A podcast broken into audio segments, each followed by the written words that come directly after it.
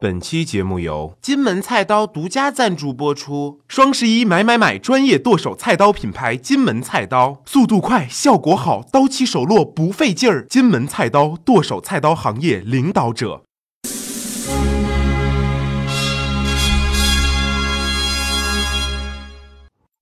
Hello，大家好，欢迎收听电影说，我依旧是 Sorry 哥说电影的电影说的主播，I'm sorry。那在本期节目的一开始呢，骚儿哥又要给骚友们送福利啦。那在十一月十七号的中午十二点之前呢，骚儿哥会从本期节目下方评论的骚友里面抽取五位，每人赠送电影《我的青春期》的电影票两张。骚儿哥呢要在这里提醒一下各位骚友们，在十一月十七号的时候关注一下喜马拉雅的私信，看大家有没有收到骚儿哥的私信，因为前面送的电影票，骚儿哥根本都不知道大家收到了没有。那我们话不多说，首先还是无节操电影推荐。那今天骚儿哥要向大家推荐的这部电影，是由电影雷神吴镇宇，还有男女不好说的马天宇主演的《土豪五二零》。也不知道是为什么，在骚儿哥的十期节目里面，吴镇宇。土豪这样的字眼出现的频率如此之高，但是在骚儿哥的心里面呢，其实对吴镇宇还是抱有期待的，也对土豪心存向往。这部电影骚儿哥整体看完之后觉着呢，嗯，它真的很烂，而且烂的如此没有特点，就连吐槽它都略显困难。但是这部电影有几个桥段还是给骚儿哥留下了这个吃完火锅总拉稀一样的深刻印象的。电影讲述的是吴镇宇饰演的土豪陈与女主之间一段刻骨铭心、逼逼叨叨的虐心之恋。这个电影一开始就是对中国国情进行了一个分析。身家超过千万人民币的富豪逾百万个，每一千三百人当中就有一个是千万富豪。我穷的只剩下钱了。中国成为物质上的巨人，直接甩人民币买大力丸，成为最自然的举动。大陆约两千七百万人消费掉了全球三分之一的奢侈品。哎，我还听说有一个土豪啊，在情人节当天把电影的单号全买了，因为他刚巧失恋。这个土豪他用了两个大担子装了一百零二公斤的百元大钞，多土豪！哎，看完这一段，，sorry 哥忍不住要送你一个呵呵。然后画面一转，就是电影的男主。这个土豪陈爸爸骑着高头骏马在马路上溜达。其实我懂，编剧是想表达土豪内心的膨胀以及超乎常人的消费观念。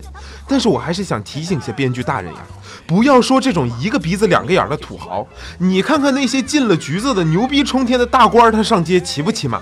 凭一己之力肩负着全国妇女婚姻大事的国民老公王思聪，他上街骑不骑马？之后画面一转，哎，影片也就正式开始了。我给你介绍一新东西，又有什么新科技呀？哎，还不是什么新科技，是纯天然的虎奶啊！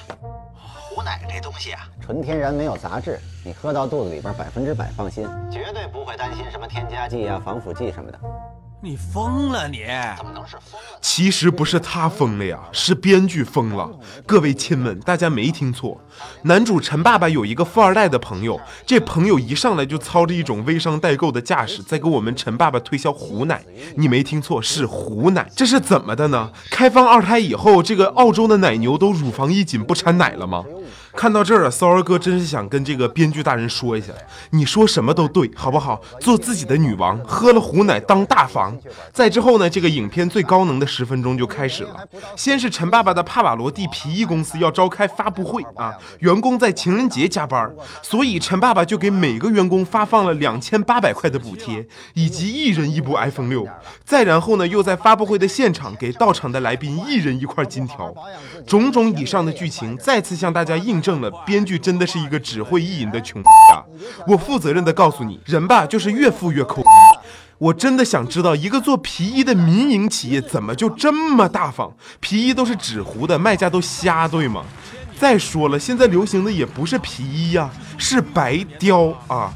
然后再说说这个皮衣发布会，我们陈爸爸号称请了这个 Cookie 的设计师来设计唐装的皮衣。邀请到 Gucci 的设计师帮我们设计唐装皮衣系列。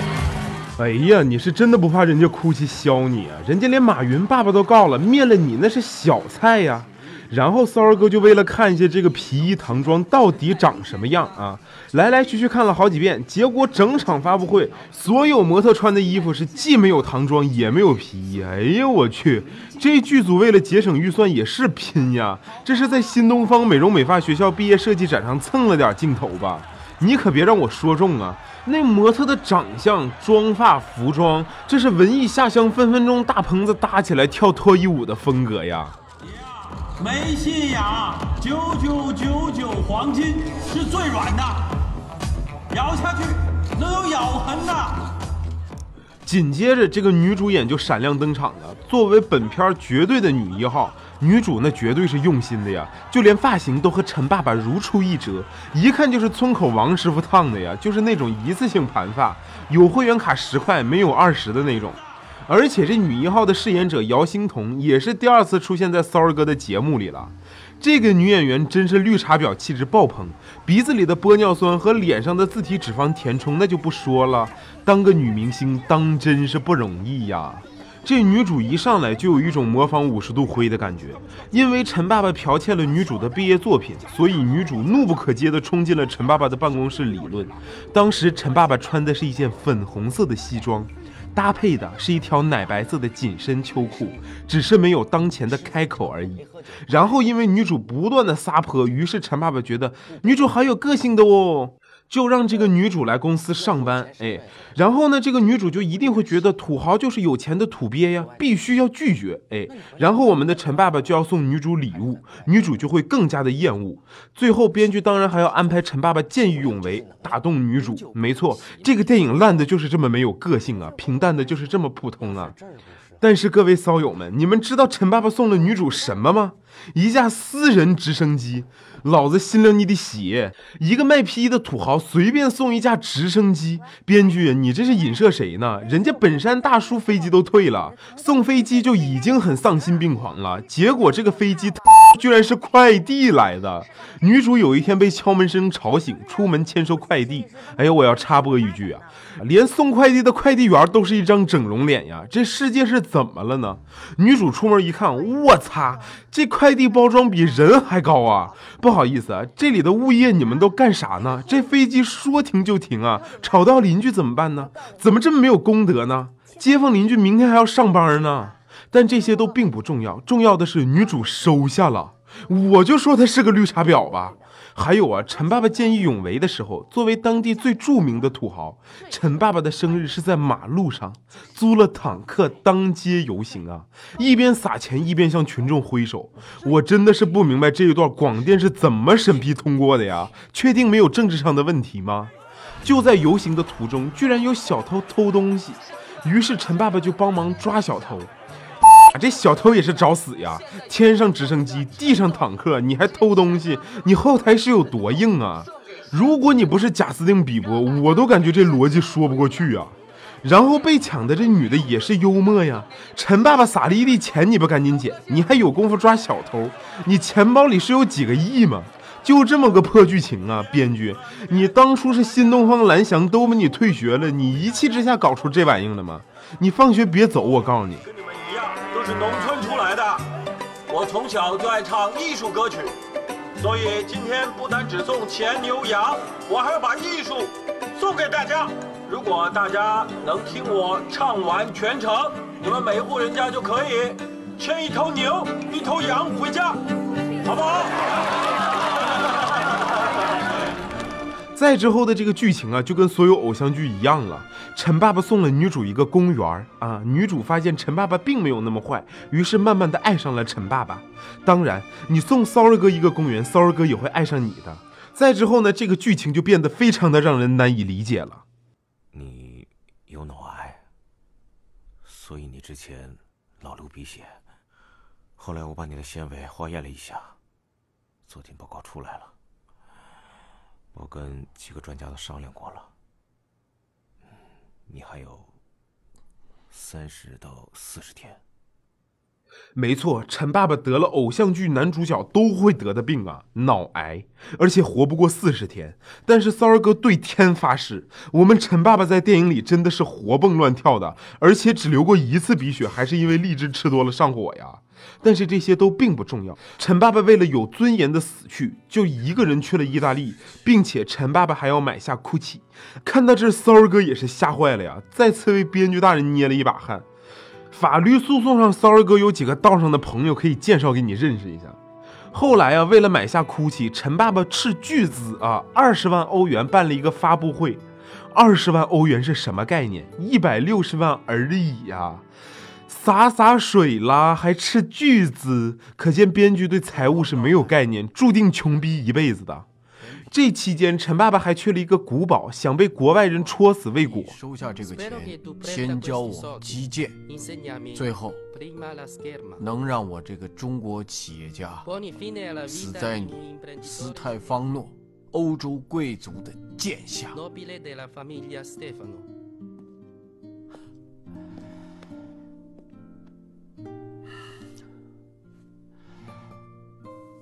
这种方式死，我可以接受。你是可以接受，人家不接受啊！我觉得这片段主要是为了向我们展示编剧的智商，那太感人了，我真是找回了自信呀！这是我的人寿保险，投保金额两点五个亿，受益人现在是你了。有了这笔钱，你这个毫无顾虑的人，就可以活得更毫无顾虑了。陈哥，绝笔，绝笔。这个时候呢，女主收到了一份保险单，是陈爸爸的，受益人是女主。于是女主就来找陈爸爸。就在女主找到陈爸爸的时候，陈爸爸的秘书坑了陈爸爸，让陈爸爸损失了至少五个亿。我最恨这种情节了，不是秘书就是财务都会坑老板呀。写这种剧情之前，你能不能先看看《铁齿铜牙纪晓岚》，学点权力之争的基础常识？后来陈爸爸就和女主回国了，期间两个人在意大利非常的甜蜜。陈爸爸回国之后呢，就又和女主失联了。等女主再找到陈爸爸的时候，已经是陈爸爸的葬礼了。你们都以为陈爸爸死了，对吗？但是你们错了。陈爸爸回国以后，癌细胞莫名的就少了。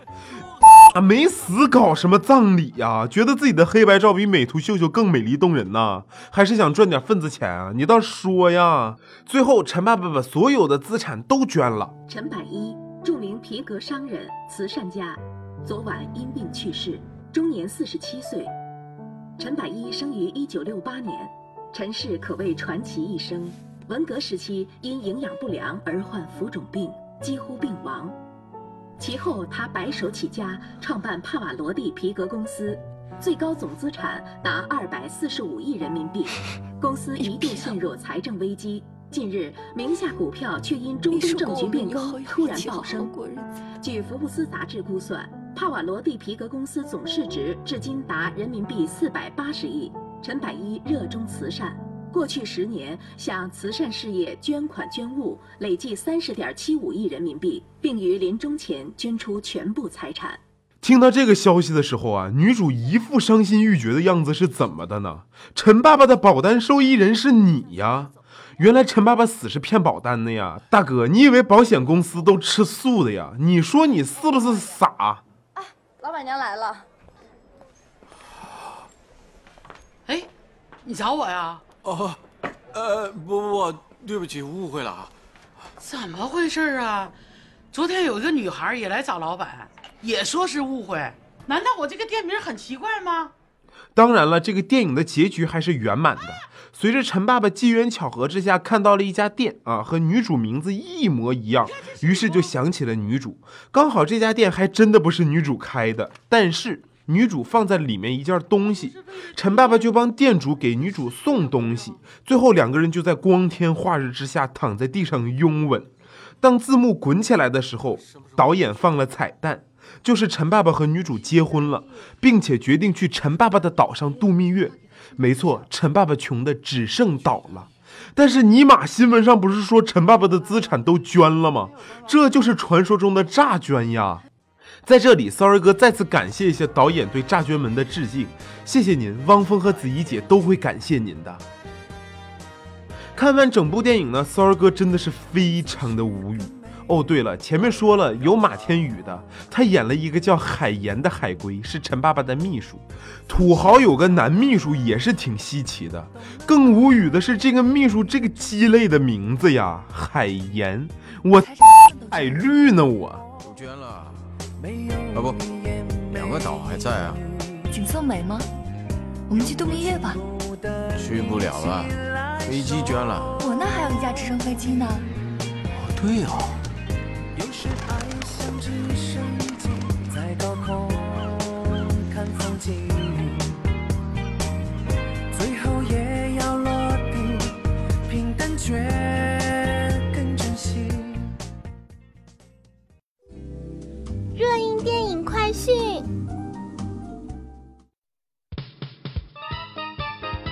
夜闯寡妇村》上映无排片，听名字就想看的电影为什么没有排片？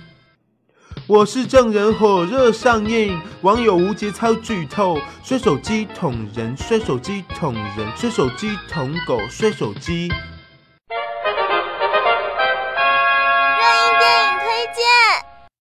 作为《零零七》系列的第二十四部作品，《零零七幽灵党》将于十一月十三号在中国和大家见面。话说五十年过去了，邦德也没有变老，你到底是吃了什么保养的这么好？最后，Sorry 哥想问，十月份就在英国上映了，高清资源怎么还不出呢？真是急死人家了。同样将于十一月十三号上映的，还有一部国产电影《陪安东尼度过漫长岁月》。电影讲述的是一个男生从二十岁到二十三岁的生活片段和感情。哎呀，你是用十分钟年华老去呀？漫长岁月，你到底懂不懂是啥意思呀，哥？哦，是周迅监制的吗？好期待哦！发行方快点叫我去参加点映礼好吗？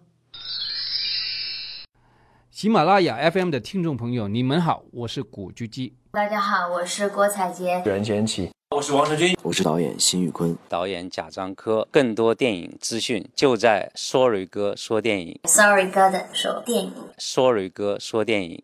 更多电影资讯就在 Sorry 哥说电影。